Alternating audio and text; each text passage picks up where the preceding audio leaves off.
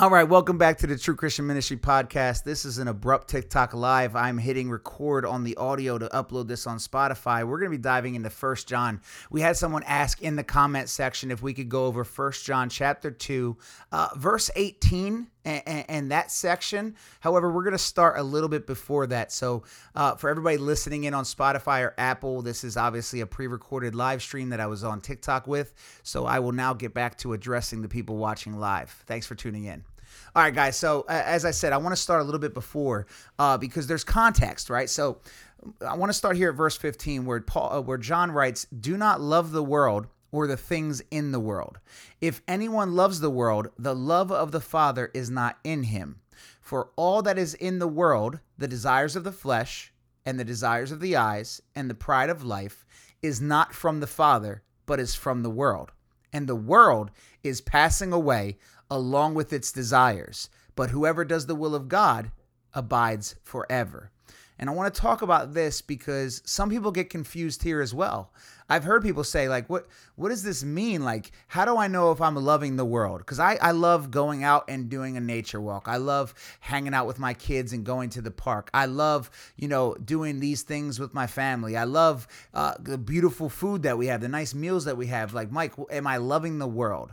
And this can be confusing if that's how we take it. However, John, again, describes exactly what he means here in verse 16. You see, first let me explain to you this word world. When we see it in the English, it's actually the Greek word cosmos. Uh, let me go ahead and link this to my dictionary so we can look at it a little bit closer.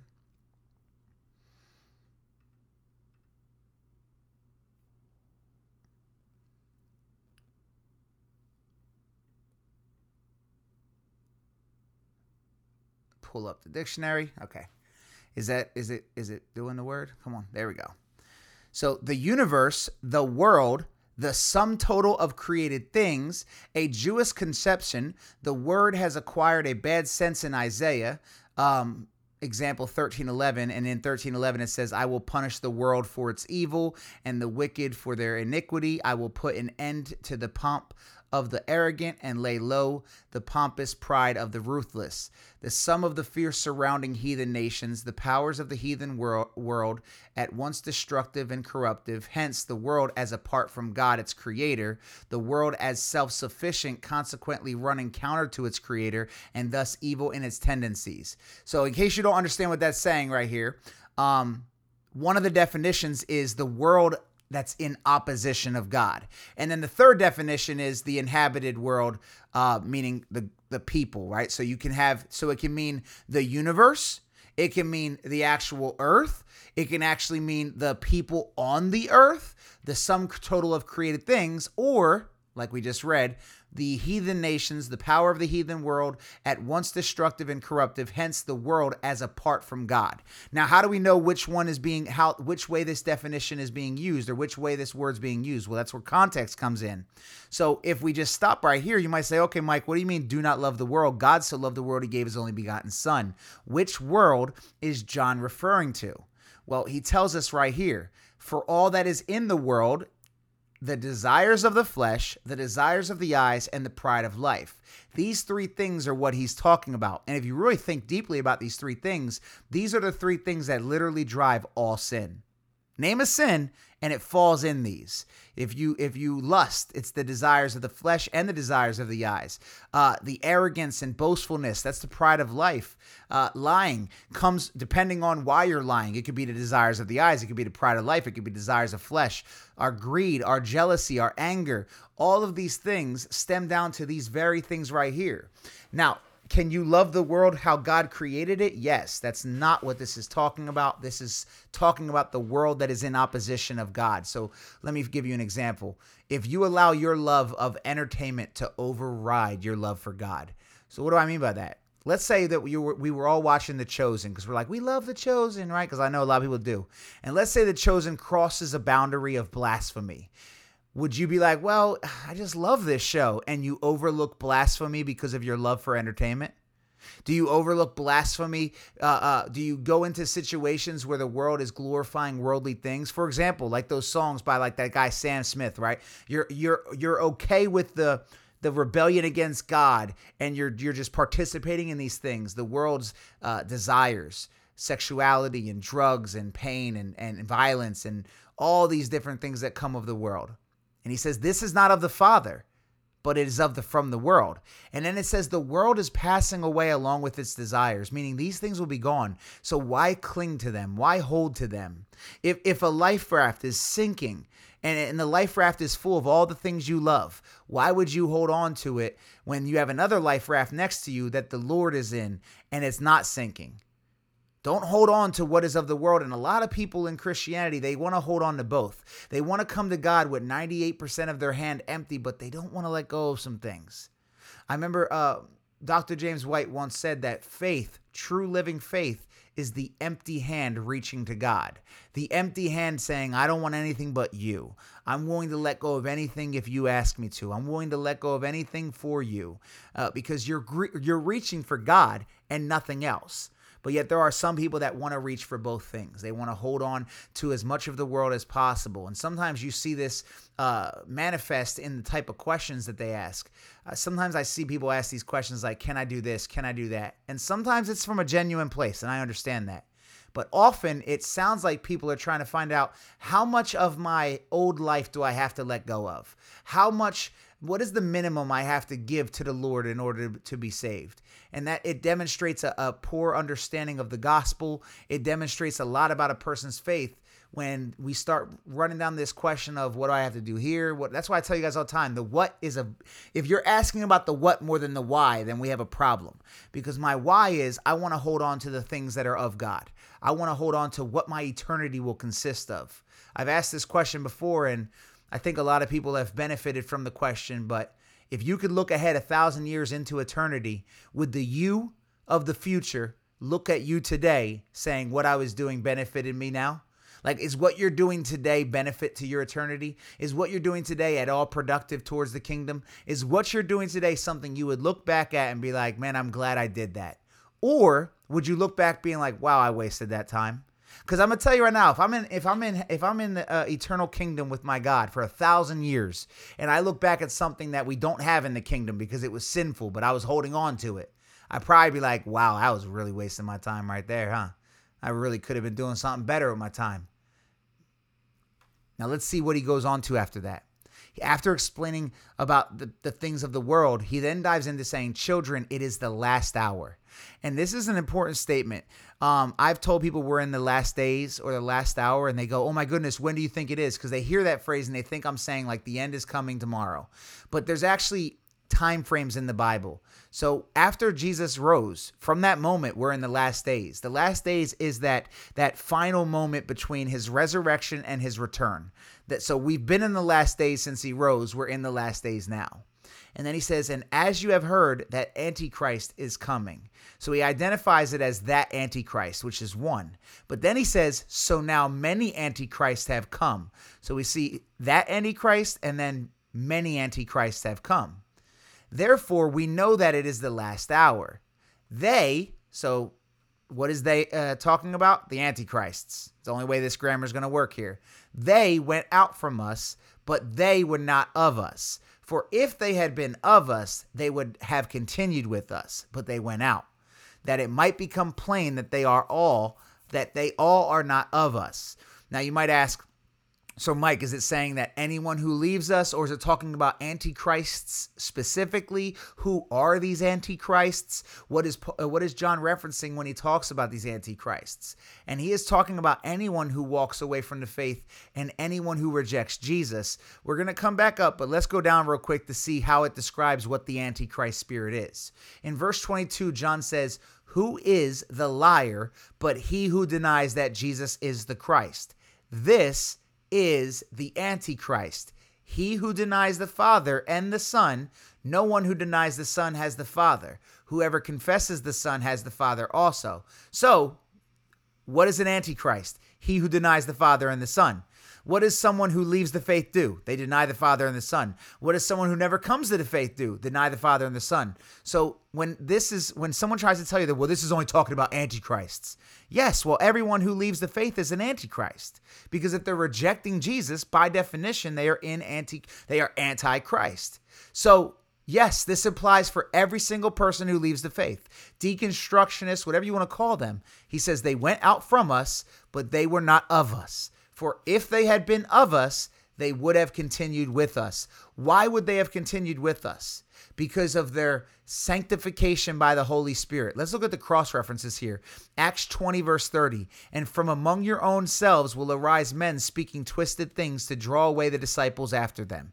Deuteronomy 13, 13. That certain worthless fellows have gone out among you and have drawn away the inhabitants of their city, saying, Let us go and serve other gods which you have not known. I love Deuteronomy 13 because when it talks about that, it actually starts by saying, if a prophet or a dreamer of dreams arises among you and gives you a sign or a wonder, the sign or wonder that he tells you comes to pass, and if he says, Let us go after other gods which you have not known, and let us serve them, you shall not listen to the words of that prophet or that dreamer of dreams. For the Lord your God is testing you to know whether you love the Lord your God with all your heart and with all your excuse me, with all your soul. And I love that because this is proof that I don't care about signs and wonders. I care about the gospel. Because it's saying here that even if someone does some signs and wonders and has a good prophecy, if they lead you away from Yahweh, if they lead you away from the one true God, then that's God allowing that that prophet to do uh, do uh, uh, to do signs and wonders because no sign and wonder can happen without God's permission. And people always ask me, well, how do you account for these signs and wonders from these people that you know you disagree with? For example, uh, Marian uh, aberrations, right? How do you account for these miracles? Well, the Bible tells me that God actually tests His people by allowing false signs to happen to see do you follow your emotions and what you've seen with your eyes, or do you follow the truth that you know is set before you in the revelation of God? Now let's go back to First John. They went out of us, but they were not of us. Yeah, they went out from us, but they were not of us. And if they would have been of us, they would have continued with us. And I asked, why can John say this? And this is because of sanctification. And this is something I feel like they don't discuss enough in the church today. And honestly, I think the reason why people think you can lose your salvation is because they forgot what sanctification is. Let me take you somewhere that comes to mind when I think about the best way to show you this. I think Romans 6 would be the best one. Is it Romans 6? It is. Romans 6 talks about how you were once a slave to sin, but now you have become a slave to God. And I love it what it says right here. Verse 22 But now that you have been set free from sin and have become slaves of God, the fruit you get leads to sanctification and its end, eternal life. I want you to hear that for a moment. People love this verse, for the wages of sin is death. Cool. I love it too. Listen what was just said here.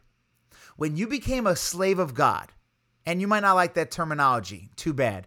Paul tells you that whatever you submit yourself to in, obedi- in obedience, you are a slave to that thing. So when you submit yourself to sin, you're a slave to sin. When you submit yourself to God, you're a slave to God. And it says when you become slaves to God, you get something. And that thing you get, the fruit you get, leads to sanctification. And it doesn't stop there. It says leads to sanctification and its end. So if I'm a slave to God, I have to get the fruit that leads to sanctification and its end, eternal life. If you're saying I can lose my salvation so I don't get to this part, we read that out. Let's turn that red. Are you saying that God's a liar, that the fruit I get can lead to sanctification, but sanctification can fail? You see, we skip over this idea. We forget that once the Holy Spirit's in you, He is conforming you to the image of His Son. Romans 8 says it clearly right here. If I scroll down, He who searches your, nope, not there. And those whom he predestined, oh no, no, go back. For those whom he foreknew, he also predestined to be conformed to the image of his son. So he is making you like him. And Hebrews 12, I've pointed this out many times before. In Hebrews 13, I mean, no, Hebrews 12. Hebrews 12, he says what? He says that uh, when we're being disciplined, it is for discipline that you have to endure. And it comes down here, and I want you to read verse 11. For the moment, all discipline seems painful rather than pleasant, but later it yields the peaceful fruit of righteousness to those who have been trained by it. You will, it will get you there. God does not fail on what he starts. In fact, the beginning of this chapter says we can look to him who's the founder and perfecter of our faith. He is the one who perfects our faith. Go back two chapters, it says that he is the one who is perfecting all who are being sanctified.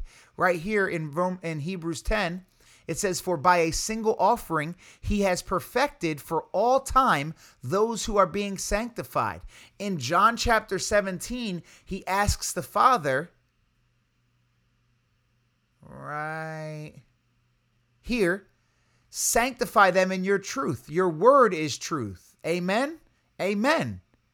So we know that sanctification happens in the believer. And once it happens, the Lord does not fail. Now, the process might take longer for some because they grieve the Spirit, they fight back against it, they grumble about it. Look what he says here I am sure of this, that he who began a good work in you will bring it to completion.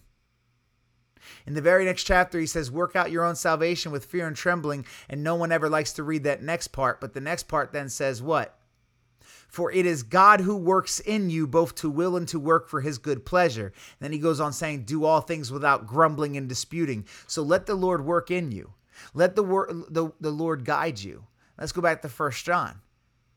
If they had been of us, they would have continued with us because the Lord would have been in them. And he and he applies this at verse 20 because he says, But you, the ones that didn't leave, right? You have been anointed by the Holy One and you all have knowledge.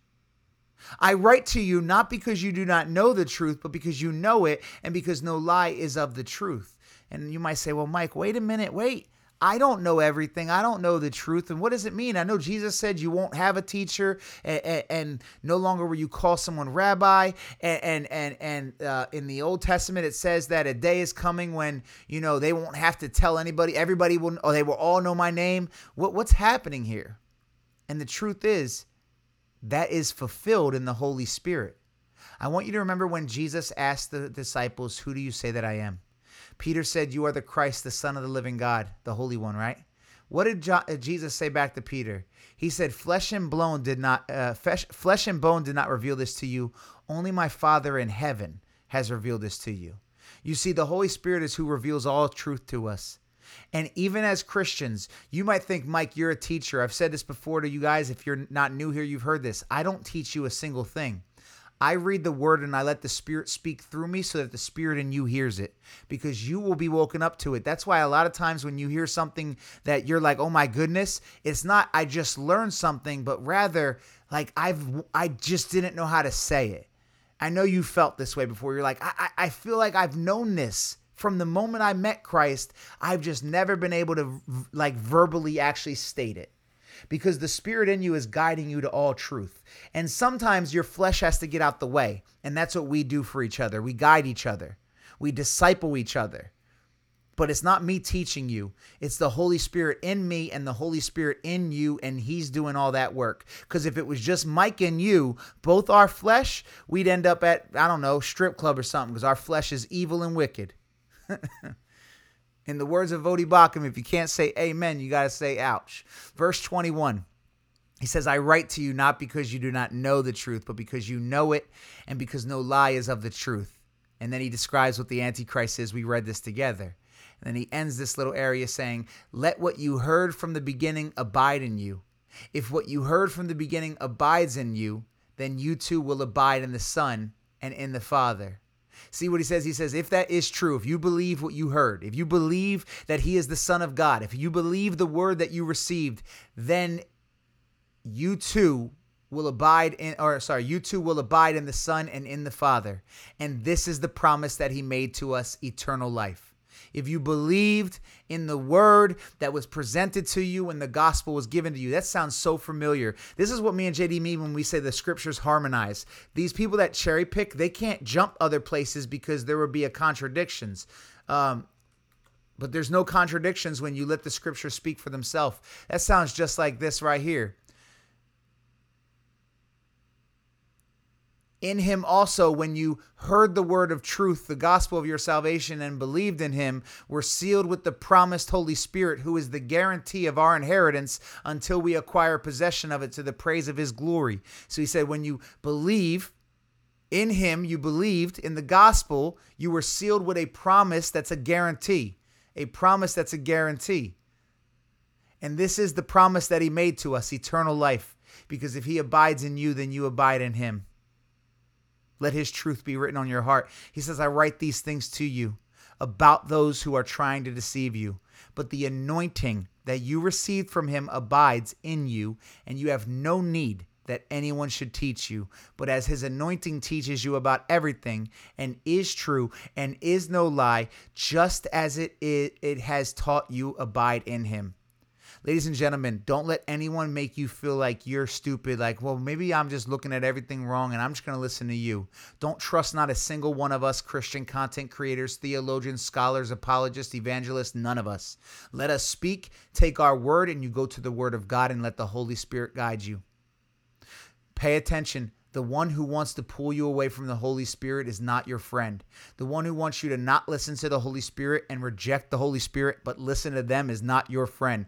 Jesus warns us this in John chapter, I believe it's John 7, actually, when we talk about whose glory someone is seeking. The one who speaks on his own authority seeks his own glory, but the one who seeks the glory of him who sent him is true, and in him there is no falsehood. There are people that are going to try and deceive you, but those that have the anointing in you, you're not going to have to worry about anything. You will stay in the truth. Notice that this message is for those to know they left and they're not of us. We must remember that they are out here in the world and they are going to reject the Lord. They're going to stand against the Lord and they want you to come with them. They want you to be deceived. They want you to fall into it. And you might say, Mike, well, if we can't lose our salvation, why would they want that to happen? Because even though you might not, if, if you're really in Christ, you're right, you can't lose that salvation. But if you spend all your time some, somewhere else doing something else, focusing on the wrong things, focusing on how to make sure I get saved, make sure I don't lose my salvation, make sure I'm doing the right thing, you're not preaching the gospel. You're not out worrying about others. You're not out, out serving others. I can't wait to stand before the Lord and watch all the people explain why they weren't out feeding people, but rather sitting inside studying scripture all day long. I love studying scripture, don't get me wrong, but I have a feeling that if I know my Father in heaven as much as I think I know him, he's not happy if all you do is read scripture, if you're not loving people, if you're not feeding people, if you're not bringing people the word, if you're not bringing people love. I mean, imagine standing before the Lord as someone who sat in your house heretic hunting for 20 years, but you didn't go out and hug a single person, hand a single plate to a person, or say, like, I love you to a single person. That's why I tell these youngins on this app, you'll get 17 year olds that read a couple books. They think they know everything and they're like, debate me, debate me, you clown, debate me. You're scared of me. They're full of this pride of the world, just like we read earlier, the pride of life. They think they are more valuable than they really are, even though James tell us, tells us we are nothing but a vapor. When I pass away, the world will keep spinning. No one will miss me. Y'all will cry for a moment and the world will continue because it's all about the Lord, it's all about His word, it's all about the truth. And I tell these youngins, go out and live the gospel before you try and teach it. Because anybody can read books. But if you don't live the gospel, how do you know the Lord? Because the Lord is our God is a God of action. Our God don't sit on the couch. If you want to find the Lord, go out there. That's where he's at. You want to know the best moments in my life ever when it comes to my spirituality, when it comes to my faith? It's been in the, in the field serving all the way back to when my father would go out and feed the homeless every weekend and I would go out with him just seeing this the light shine from my father. Before I even knew anything about God I somehow knew more about God than I could ever imagine because the love of the father in heaven shined through my father and then when I go out and I've served and to see people and not just serving, like just helping people, having a conversation with someone that hasn't been talked to, giving someone a hug that people look down on and they're scared to touch because they're worried about some diseases, to let them feel your embrace. You want to see the face of God, you'll see it in love. Or you could be that kid who just reads books, who studies the menu but never tastes the meal who studies the menu but never sits with the chef.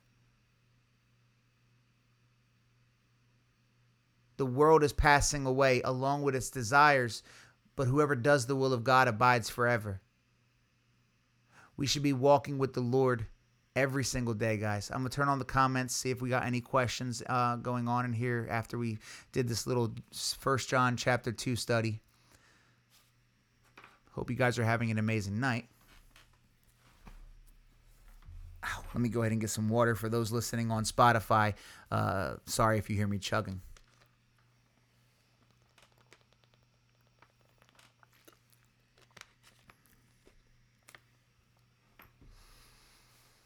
No problem, guys. No problem. Um, oh, I just realized I turned the music off.